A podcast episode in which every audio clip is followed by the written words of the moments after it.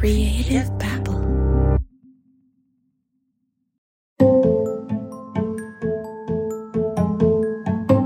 Do you remember the movie Catch Me If You Can?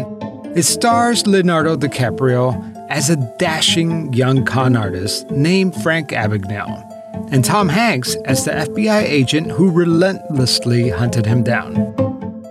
If you recall, Leonardo DiCaprio plays a teenager who poses as a pilot, a doctor, a lawyer, all while playing a game of cat and mouse with the FBI.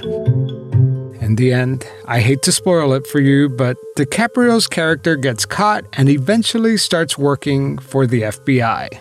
What an unbelievable story! I mean, literally unbelievable. And the most interesting part is that Steven Spielberg claims it's based on a true story. Wow. Frank Abagnale, the real life man, must be the greatest con man who has ever lived. I've tried to get Frank Abagnale on this podcast for five years now. Actually, since season one, his people wrote back to me and said, Dear Mr. Leiva, Thank you for your email. As noted on our website, Mr. Abagnale doesn't grant interviews dealing with his past. Thank you for the invitation, and we appreciate your understanding. What? The guy is the best of the best. He fooled everyone, even the FBI, and almost got away with it, too. Why wouldn't he want to tell his story? I mean, I get it. Maybe it's because I'm a teeny tiny podcast but he stopped talking about his past and his life story? I mean, not even to promote his book? Something just didn't add up.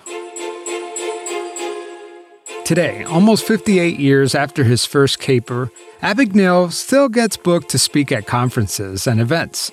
They book him because his story is so fascinating. Yet these days, Frank Abagnale barely mentions his past but occasionally Frank Abagnale indulges us with a rare interview talking about his wild adventures. Here's a 1977 clip from NBC's Today Show with Tom Brokaw. You became an airline pilot, which is not an easy thing to do because most people who become airline pilots are required in some fashion to be able to fly an airplane, which you couldn't do. No. Uh, the airline pilot role I used for about two years as a means of getting around the country. You know, there has to be a little voice in Tom Brokaw's head asking, can a teenager really pose as a pilot, a doctor, a lawyer, and actually get away with it? And when you were in the cockpit, didn't those expert pilots recognize you as a phony of some kind or another? Uh, no, because I, I learned all of the terminology, and the more I flew on the plane, the more I learned about the cockpit and the functions. And of course, I did a great deal of studying to pick up the terminology and technology and so forth. Behind you is a scene of Dr. Frank Abagnale. You were a pediatrician for a time. Right.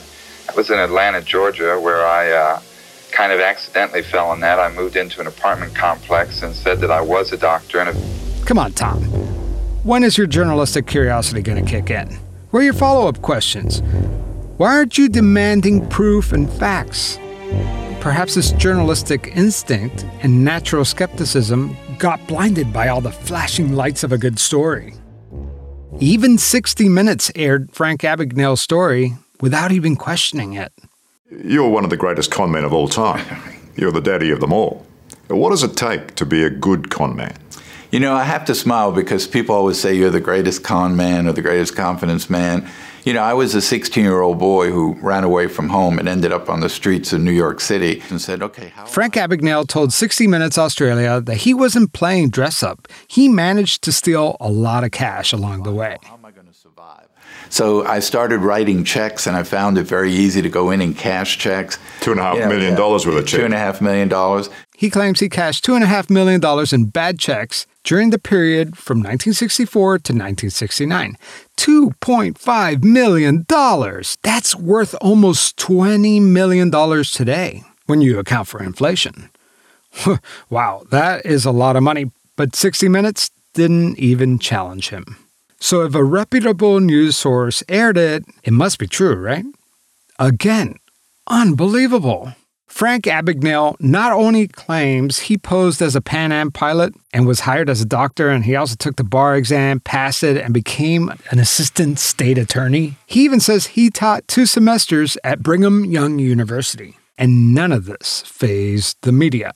He told 60 Minutes, my conscience started to bother me. You can't have a conscience and be a con man as well, no, can you? can't be, have a conscience and be a con man. And I always believed, had I been a little older, say I started doing that at 21 to 26, I wouldn't have done half the things because I would have rationalized and said, You'll never get away with that. No one will believe you're a doctor or you're a pilot, or I would have probably never done it. But because I was a kid, I had this kid's imagination that I can do anything, I can get away with anything, or at least I'm willing to try it, and had no fear of consequences. So in my case, it wasn't that I was brilliant or that I was a genius. I think it was more about the fact that I was very young and I, I looked at it through the eyes of a kid than the eyes of an adult. It was the naivety of youth. Right, yes. A good excuse. Yeah. or perhaps it was a kid's active imagination.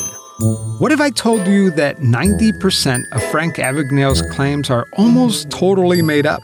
Yeah, that's right. The greatest con man in the world never actually did the crimes he claims he did. Maybe the greatest hoax was us believing his story was even true in the first place. You were fooled, I was fooled, 60 Minutes was fooled, Tom Brokaw was fooled, so was Phil Donahue and PBS.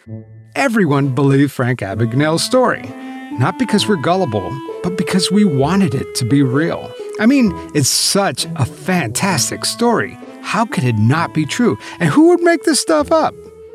But think about it for a second, just a second. He passed the bar exam without going to law school. He worked as a doctor. He flew the world as a pilot. Come on. How can anybody believe this stuff? But that didn't matter. Because Steven Spielberg, this generation's greatest director, turned Frank Abagnale's life into a movie FBI! and forever crystallized the con man's mythology. Abagnale's life story was even turned into a freaking Broadway musical.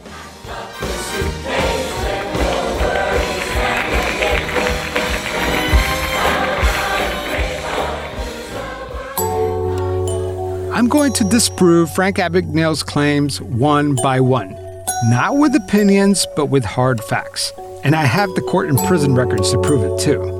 For the last few weeks, I've been combing through police department records, military service records, penitentiary files, trying to catch a con man in a lie.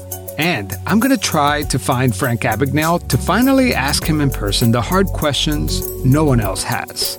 I'm Javier Leiva, and this is Pretend stories about real people pretending to be someone else.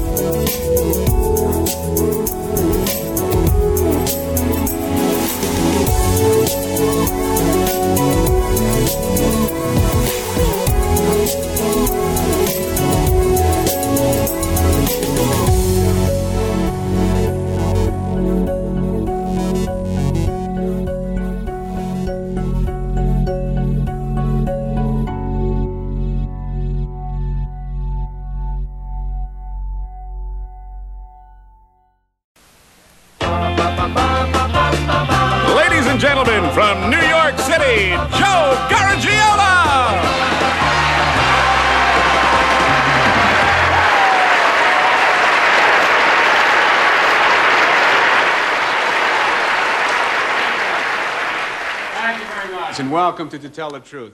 This is a clip of the 1977 episode of To Tell the Truth. Okay, and with that, let's meet a champion imposter.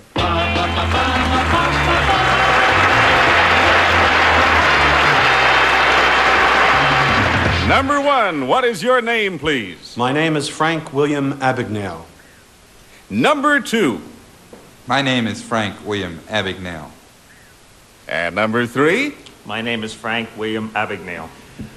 I, Frank William Abagnale, am known as the world's greatest impostor, and no wonder. In the course of my nefarious career, I've palmed myself off as a doctor, lawyer, college instructor, stockbroker, and airline pilot. If you've ever watched To Tell the Truth, the game is simple. There are three contestants describing their life story, but only one of them is really telling the truth. Now, if you're a faithful viewer of this show, you know that this game is played with one real person who must always tell the truth, right? And then two imposters who can lie right through their teeth, okay? Well, our first guest, he's made a career out of being the most outrageous imposter that we've ever come across on this show. And you're going to see what I The mean. real Frank Abagnale is contestant number two. My name is Frank William Abagnale. To Tell the Truth is the TV show that gave birth to the Frank Abagnale legend. Prior to this 1977 episode, Frank Abagnale was just a small time swindler known for cashing bad checks, ripping off ordinary people, and small businesses. In 1977, there was no book, there was no movie, no Broadway play. It was just Frank the Crook. But now, in front of the world stage, Americans from coast to coast are watching to tell the truth and witnessing Abagnale lay the groundwork for the longest con of them all. The con that has fooled us for the last 45 years. Number two, did you ever give anybody medical advice? Uh, yes, I worked uh, for a year as chief resident of a hospital in Georgia. Uh, could I ask you, number two, which hospital? Uh, it was the Cobb County General Hospital in Marietta, Georgia. Uh huh. Did anybody get well under your, or was it vice versa? Uh, yeah, I had no problems. That was a real Frank Abagnale answering questions about his stint working as a supervising pediatrician working the overnight shift. Okay, here we go. Now, will the real Frank William Abagnale please stand up? Strike three, folks. Not a single panelist picked the real Frank Abagnale from the lineup. Now, if he fooled the doctors and the lawyers and the bankers, what chance did we have? That's right. After the studio lights turned off at 30 Rock, that's when Frank Abagnale began to work. Before, to tell the truth, no one had ever heard of this guy. There were no newspaper articles corroborating his stunts. So he did the next best thing and drafted up a press kit documenting all his adventures. You know, several people have tried to challenge Frank Abagnale throughout his life, but one man in particular had the courage to put it all together, and his name is Alan Logan. Alan is one of the few researchers who have called Abagnale's claims into question. Actually, there is no question. Alan Logan has unearthed cold, hard facts that are indisputable.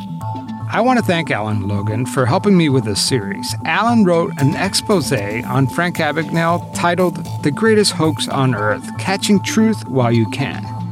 With the help of Alan Logan and my fact checker Kate Gallagher, I've been able to request government documents corroborating Alan's research and disproving almost all of Abagnale's wild tales. It's here in black and white, folks. Frank Abagnale sold us a bag of goods. There's no way I could tell the story in just one episode. Throughout this multi part series, you will hear from real people who had the misfortune of having Frank Abagnale in their lives. The truth is, he really is a con man, just not the one you think he is. Instead of this Robin Hood figure stealing from big corporations, he's more of a huckster who is accused of stealing from families and small businesses who never had much in the first place. You're going to hear from some of these folks, and I'm personally going to hunt down Frank Abagnale. If he doesn't want to come talk to me, well, I'm going to go talk to him. A real life catch me if you can, if you will. Except this time, someone is really chasing him, and that someone is me. Today, I'm going to try to approach Frank Abagnale, and let's see if I can get him. And I got him too. Hey, Mr. Abagnale, I'm doing a podcast covering the event. You don't want to miss the last episode. For six years, you evaded the, the FBI, uh, pretending to be a pilot, a doctor, a professor. But how were you able to do that if you were sitting in prison the whole time? When we come back, we're going to hear more of Frank Abagnale's stories right from the horse's mouth. In order to truly appreciate how big of a hoax this truly is, you first have to listen to Frank Abagnale's most blatant stories for yourself. Shortly after his appearance on To Tell the Truth, Abagnale was booked on The Tonight Show with Johnny Carson. I have not met uh, my next guest. I'm looking forward to talking with him. His name is uh, Frank Ab- uh, Abagnale, and he had a short but illustrious career as a con man. Some of the things he did, he impersonated a co-pilot from a major airline. He faked it as a lawyer on the state attorney general's staff. Passed as a pediatrician in a Georgia hospital. Was a phony college professor. And cashed 17,000 bad checks amounting to $2.5 million. Would you welcome, please, Frank Abagnale?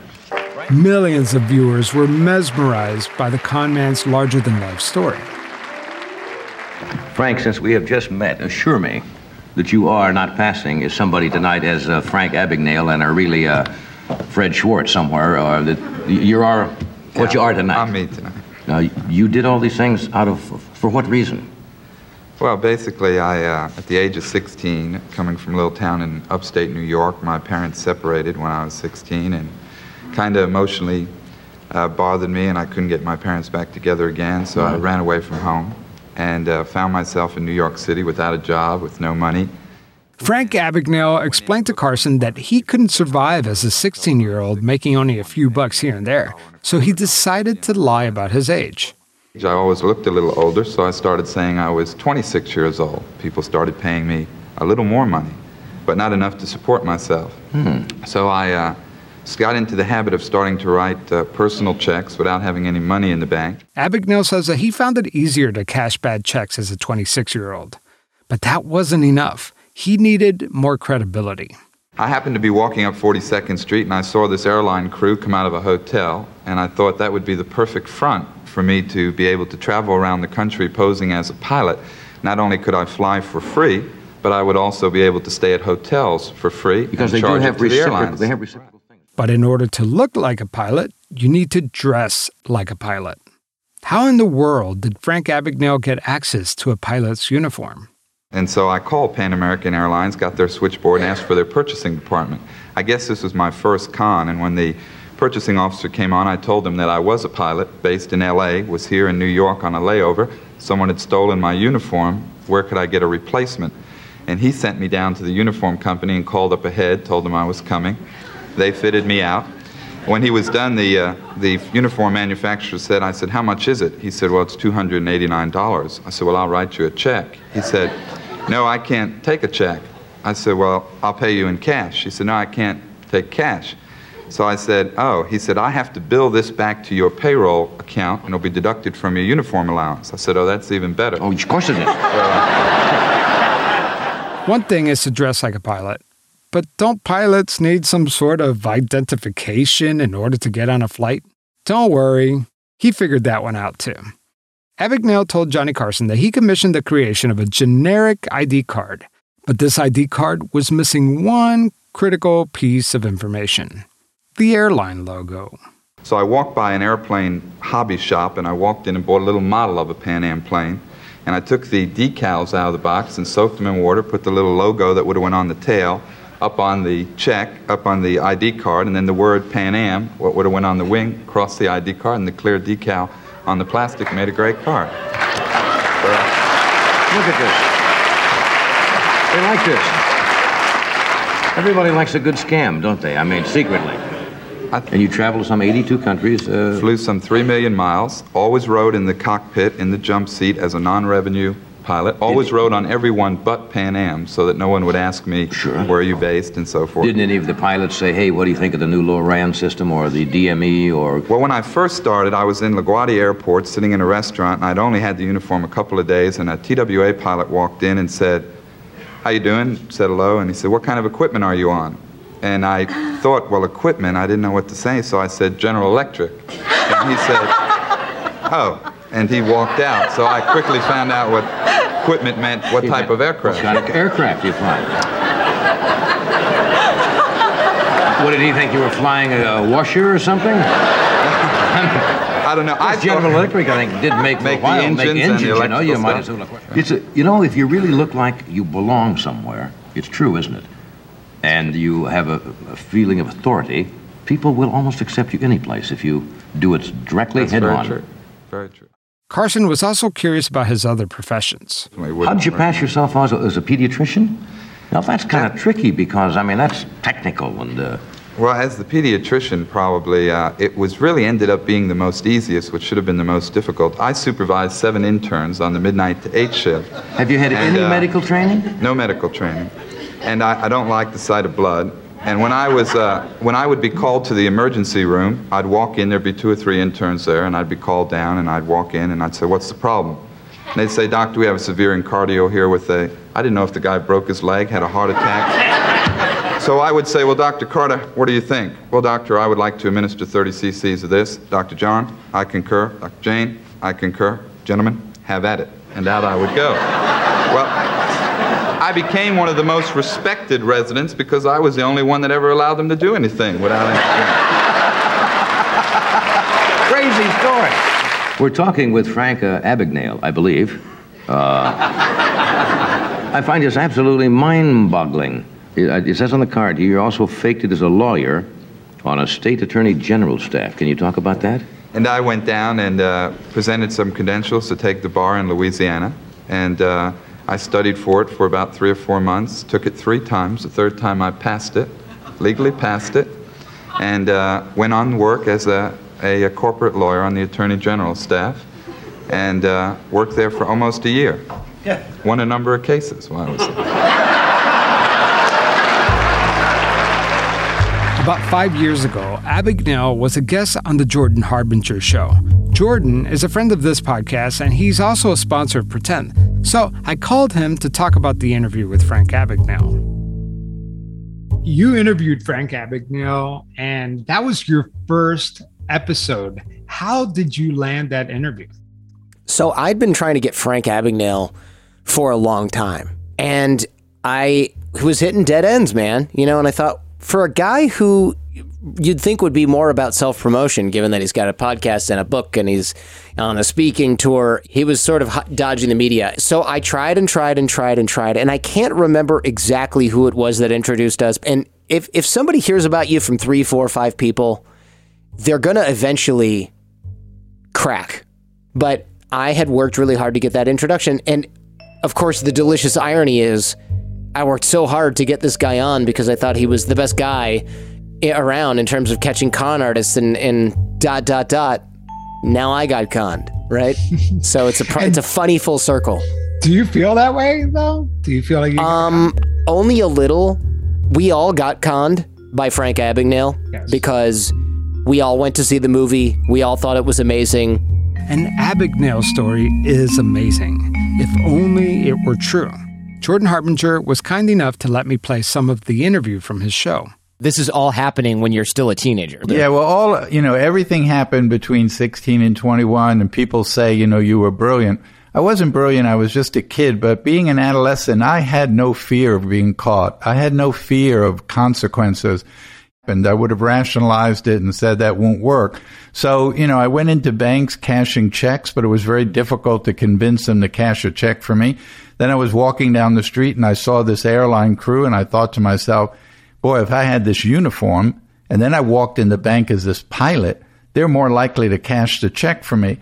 And it was like night and day. I mean, I, the uniform was so powerful. That's all they saw. The check looked stupid, but the, they saw the uniform and I was this pilot and they did. So I quickly learned very fast that uh, that was a way to be able to do that. That was just a mechanism. But if I had really thought it out, it probably wouldn't happen. I didn't. Funny enough, this part of the story is kind of sort of true. Frank Abagnale did pose as a pilot to cash phony checks.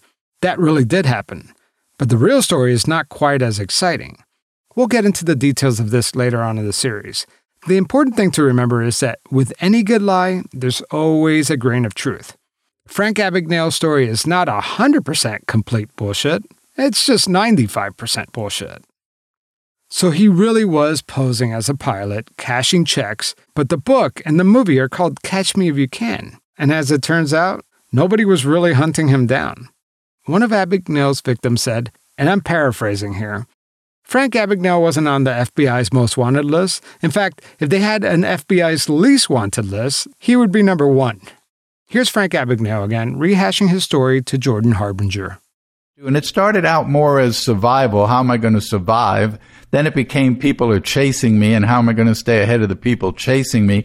And then towards the end of it, it started to become more of a game. until you know I eventually stopped, knowing that they would eventually catch up with me.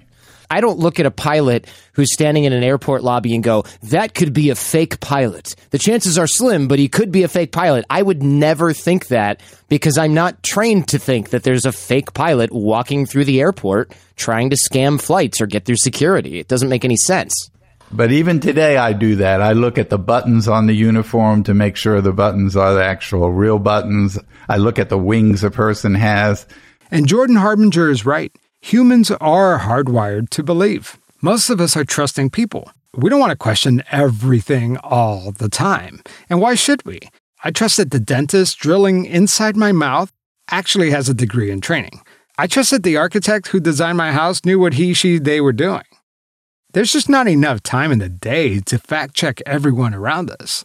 And con artists like Frank Abagnale know this. Let's go back to my conversation with Jordan Harbinger. But at the end of the day, I don't have to be like, oh no, I've got to remove episode one of the Jordan Harbinger show because it's still a great story. Elements of it may be true. It's still based on a movie. Now the movie's not based on the story. This this interview is now based on the movie. That's the only thing that's shifted, right? Now I'm having a guy tell me the plot of a movie that is fiction as opposed to a movie being a non-fictional account of something that happened in his real life. And it was years old by the time that came out so I don't feel guilty. I don't think about it. I don't think you should though. I don't think you should feel guilty because it's not just Jordan Harbinger that got fooled. It's like you said, we all got fooled. And right. and who are you to question all these other media outlets that have kind of confirmed this story? You got not only the media, you got Steven Spielberg, and before that, you had Johnny Carson. I mean, this his story has been kind of codified and solidified for decades, and and there comes a certain point where you know we just kind of accept it. I mean it's not i'm not saying that you know with a little digging we could have all figured it out. Mm. but i'm mm-hmm. just saying that it, it's just been hardened. His lie has become truth right? Exactly. And you called him out at one point. Oh frank abagnale? Yeah I don't feel like you were just like accepting everything he told you as true. Like there was something you called him out on a couple of occasions. There, there was one thing that I thought didn't make a ton of sense.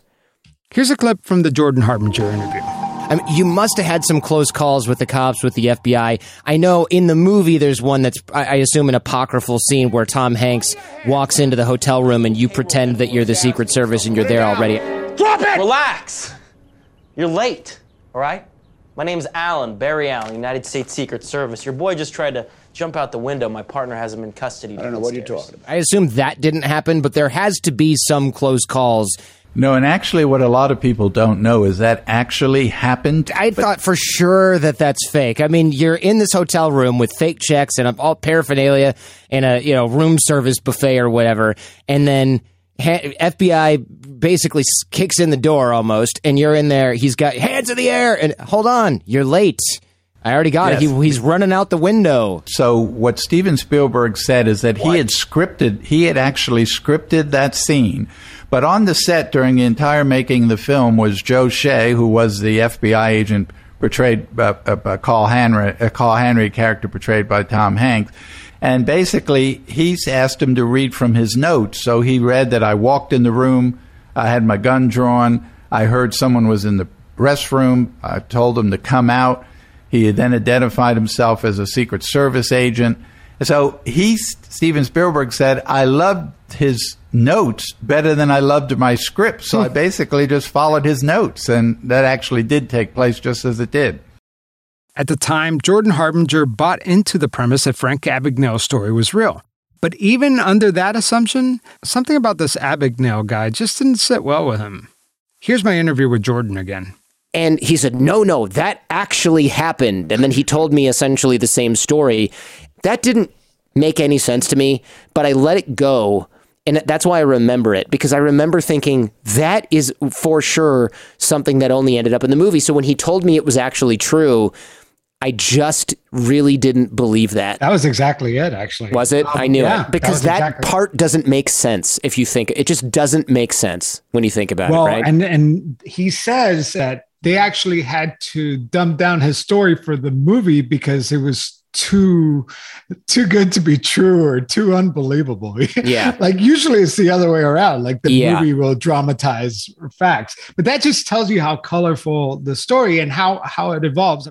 For the most part, Frank Abagnale is pretty consistent with his stories.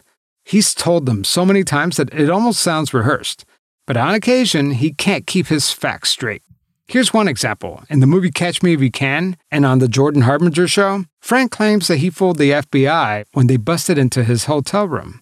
In the most recent version of the story, instead of running away, Frank told the FBI that he worked as a Secret Service agent and that the suspect was sitting in a police car. But in 1982, his story was just a little different. Just listen. A few days later, phone call from the sheriff's office in McLean, Virginia. We have Abagnale. What? Dulles, Marriott Airport Hotel. Checked in about an hour ago, in his room. There are two doors to the room. Both are under surveillance. One leads out to a swimming pool area, the other one to the lobby. And Abagnale, the lights went out about a half hour ago. We assume he's asleep. And then they sit in the window and watch. I always did, and sure enough, I saw the sheriff's deputies, and I knew I had to get out of there. I knew there was only one way to do that. I put on a three-piece gray pinstripe suit, a maroon tie, left all my belongings below, turned the light on, waited about three minutes, then opened the back door and stepped out, slammed the door as casual as I could be. Hey, you, freeze right there! It's all right, gentlemen. Bob Davis, FBI. We already got Abagnale. He's around front. Thank you, sir. And around front they went, and off I went. You heard him. He didn't pose as a Secret Service agent. He was Bob Davis with the FBI. Well, maybe that's a little slip up. Maybe not. But all those rich details and dialogue from the sheriff's office, I'll tell you what, he is a fantastic storyteller. Abagnale describes himself as a master forger. He claims he was convicted of writing $2.5 million worth of bad checks. That's a lot of bad checks. And Frank Abagnale did cash a lot of bad checks, but in reality, it was mostly for small amounts of money, not $2.5 million. This is another clip from the Jordan Harbinger show. There's a quote from the book that I just love, and I think it's a sheriff deputy that says this. And he says Frank Abagnale could write a check on a piece of toilet paper drawn on the Confederate States Treasury, sign it "You are hooked," and cash it at any bank in town using a Hong Kong driver's license for identification. So I could, I could, and I believed I could, and I probably would. I mean, if you looked at the check, you'd have said, "You got to be kidding! This is junk." But they only saw that uniform. It, they paid no attention to the check. They just saw the pilot uniform, and that's all they cared about, and that that was it. He told Jordan Harbinger that he mastered the art of floating a check. Can you explain a little bit about what the float is? You kind of, I think you invented this, right? You were using the routing numbers and the bank employees' lack of knowledge to get like five or seven extra days of time. Right. No one at the bank knew what these magnetic numbers or MICR numbers were on the bottom of the check. So I went to the library to study it, and I realized that they were basically like a zip code. So if I were to forge a check, say, off a New York bank, which would be 021, Second Federal Reserve, First Branch, Manhattan, and I was to take that zero and change it to a one, then when I cashed a check in New York, it would go to the 12th Federal Reserve, San Francisco, to its first branch, Honolulu, Hawaii. And by the time that check got all the way there, and then that bank in Hawaii said, uh, this is a forged check, stamped it, and returned it all the way back to New York, you had a two, three week float. Of course, you couldn't get away with any of this today. Occam's razor. The simplest explanation is most likely what actually happened. What's more believable? A teenage boy runs away from home posing as a pilot, a doctor, a lawyer, or just a man who's a compulsive liar who would rather write bad checks and actually earn it. I know, this news must be heartbreaking, especially if you believed his story like I did. When Alan Logan first approached me about this story, I actually dismissed it because I didn't want to believe it was true. What's the old saying? It's easier to fool people than to convince them that they've been fooled.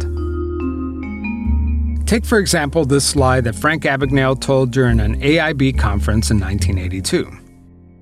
Some newspapers called me the great imposter, a name that lasted with me for quite a while. The New York Times, in a period of five years, wrote a syndicated column about me in which the New York Times referred to me as the Skyway Man. Wow, the New York Times wrote a syndicated column about him? Syndication, by definition, means that it was published in multiple places at once and for five years. So this should be pretty easy to fact check. Well, lucky for me, I happen to have a New York Times account. And their archives go all the way back to 1851. Well, as you may have guessed, I could not find a single article about Frank Abagnale prior to the release of his so called autobiography titled Catch Me If You Can. So, why lie about something you could easily fact check? And why are we talking about this has been con man from the 60s and 70s? Well, because we're now living in a post truth era where a politician can repeat a blatant lie, a lie that anyone can quickly fact check, and people still believe it.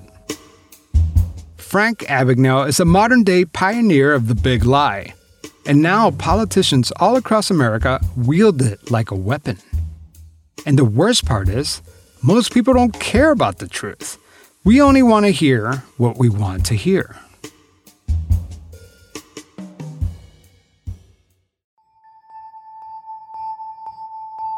So, if this is all a lie, why hasn't anyone called him out sooner?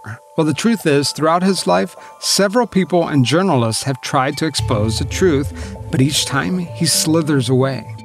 For the last 40 years, Frank Abagnale speaks at conferences all over the world. At one point, his schedule was booked back to back with more than 200 speaking engagements a year.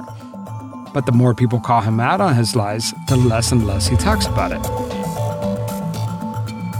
These days, he no longer talks about his past crimes.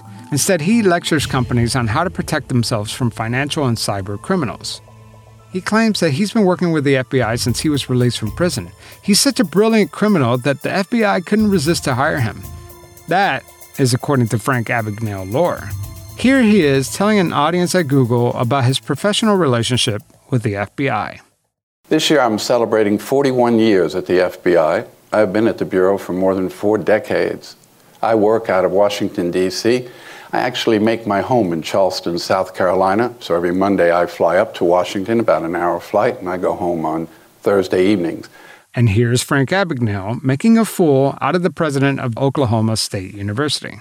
My curious curiosity was what was it that the FBI saw in you that they thought they could use?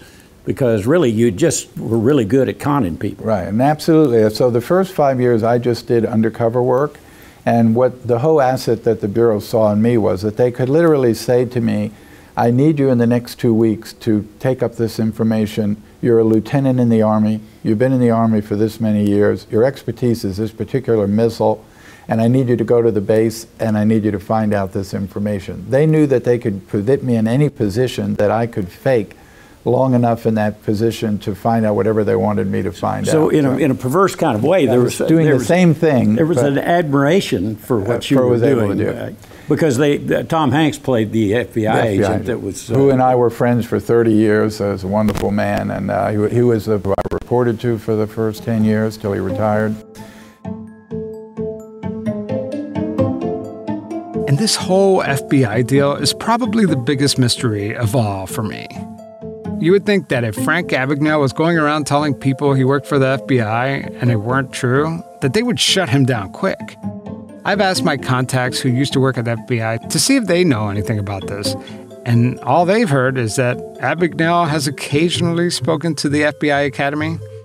So I sent the FBI Public Relations Office a list of specific questions about Abagnale and his role at the FBI, and I'm waiting to hear back.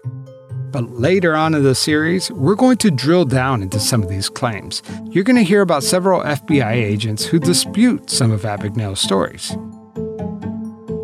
In the next few episodes, I'm going to lay down two timelines for you.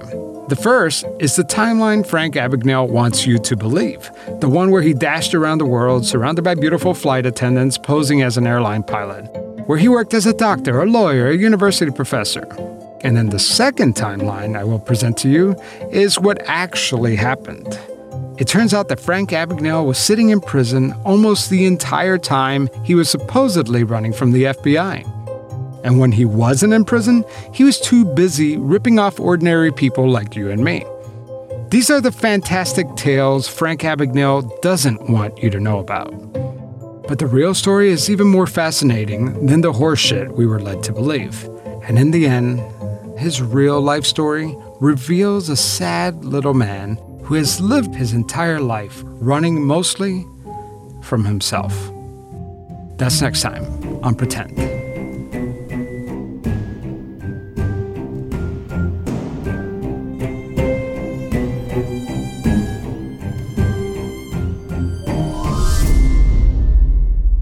Today's episode was written by me, Javier Leiva, and fact checked by Kate Gallagher. And I owe it to Alan Logan for his incredible research. I don't know how he unearthed all these documents, but I was able, with the help of Kate, to go and retrace his steps and file for the same documents that he has on Frank Abagnale. And you're about to hear, and the rest of the series is going to blow your mind. I mean, we've been able to pretty much reconstruct Frank Abagnale's timeline year by year, almost month by month. But before we go, I want to end the episode with a special treat. You heard Jordan Harbinger earlier in the show, and and after I interviewed him, we kind of started talking about his show, and it's pretty incredible. He told me stories about some of his guests, but also about how he was once kidnapped. Okay, now here's my interview with Jordan Harbinger. We have interviewed a lot of fascinating people. But then I just recently discovered that you were kidnapped in Serbia in 2004, and right, I, I was blown away. I had no idea. Tell me, yeah, tell so me this is this is more like an arrest, but it was a BS arrest. So the cliff notes are I was working over there. I had a, a, a fellowship from the government to live in Serbia, the US government. So that automatically raised a bunch of flags. I was the only person there with this fellowship. I was the first person and the only person in the country, and there was nobody managing it. There was some office with a, a, a woman who did a few other things. Serbia already was convinced that I was a spy for various reasons, and I had had run ins with the police because of visa issues and all these other things. And I went to a concert, and there were some state security agents who were high out of their minds driving around harassing people. And they came to harass my friends and I and some women that we were with. And they were starting to say, uh, they didn't know I spoke Serbian, but they were starting to say things like, oh, look at this girl, you know, what we should take her in the bushes. And it was just clearly a sexual assault situation that was about to happen. So I took off running thinking they're going to chase me and the women can get away. So I took off. They came after me and they threatened me with a bunch of violence. You know, they, they were super drugged up. And I ended up going to a safe house with them where they interrogated informants or took informants. It was also a bar. The bartender told me in English not to worry because these guys were idiots, actually, um, which I thought was funny but you know you're still worried because they were armed idiots and Yeah. they were they, they were beating up my friend after a while and and I used a lot of rapport generating techniques to try and calm them down. I tried to keep myself calm, eh, mildly successful at doing so, and eventually generated an opportunity to escape. And it was really scary and it was even scarier in hindsight. I mean, these people had almost certainly killed people before. Th- The scary thing is these are untrained, they were idiots. How, how did you land the Billy McFarland interview? Yeah, so this was this was something that came about I would say essentially by surprise. I got a call from a friend of mine who said, "Hey, I met this guy and I have an opportunity for you. It's the guy from Fyre Fest uh, manager." And I said, "Okay." The guy in prison, Billy McFarland, he said, "Yeah." And he said, "Do you want to do an interview?" And I said, "He's allowed to do interviews from prison? That's Yeah. that's unusual. I mean, I've heard of it done, but it but it is unusual. And he said, "Oh, don't worry, we got this. We got this." Confirmed later that what's actually happening is Billy McFarland is using personal phone time in a prison to call me, even though he's not allowed to do that. He's only allowed to call uh, friends and family. He's not really allowed to be doing any sort of media stuff. And not only is he not using his own prison phone time, he's sort of bartered this phone time with other inmates and using their stuff, but also kind of not really. We got the interview, and then what we found out, it was look, it was a great interview, But what we found out afterwards was the prison warden was so angry that he took Billy and put him in solitary confinement for something like seven months, Wow. which is not allowed. But they were they had had He- it with this guy. He probably got more serious uh, punishment from talking to you than for uh, ripping a bunch of people off for the Fyre Festival. For real. Yeah, I mean he he has to pay all that restitution, but he just he was a guy who just couldn't follow the rules in prison. To listen to the rest of the interview with Jordan Harbinger, go to pretendradio.org slash donate. Patreon is where I have early release of episodes, bonus content like this, and you could get free t-shirts and stickers and all sorts of good stuff. So so if you want to support the show and you want to hear bonus content and early releases, go to pretendradio.org slash donate. It's also a place where you could just chat me up and send me emails. It's it's great. I love listening from you guys. So if you want to send me an email just to say hi or with a story idea, I reply to every single one of them. So feel free to support the show. Go to pretendradio.org slash donate. I will be forever grateful. And to listen to the Jordan Harbinger show, search Jordan Harbinger wherever you get your podcasts. I'll have a link in the show notes.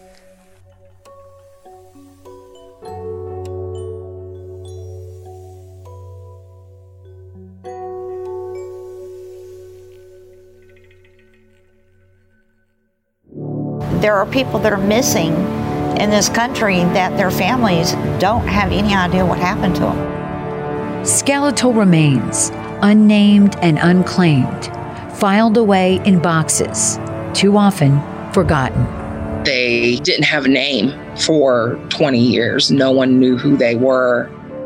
Now, scientists are cracking the oldest cold cases, teasing clues from the bones in the boxes. Just the satisfaction of being able to unravel something that somebody tried so hard to hide at some point. You know, somebody didn't get away with murder. True crime meets forensic science in What Remains, the new podcast from WREL Studios. For the family, it's everything. This is what they struggled and, and suffered through for years. He said, We found your sister. And I was like, Whoa. Find and follow What Remains now in your favorite podcast app. Creative Babble.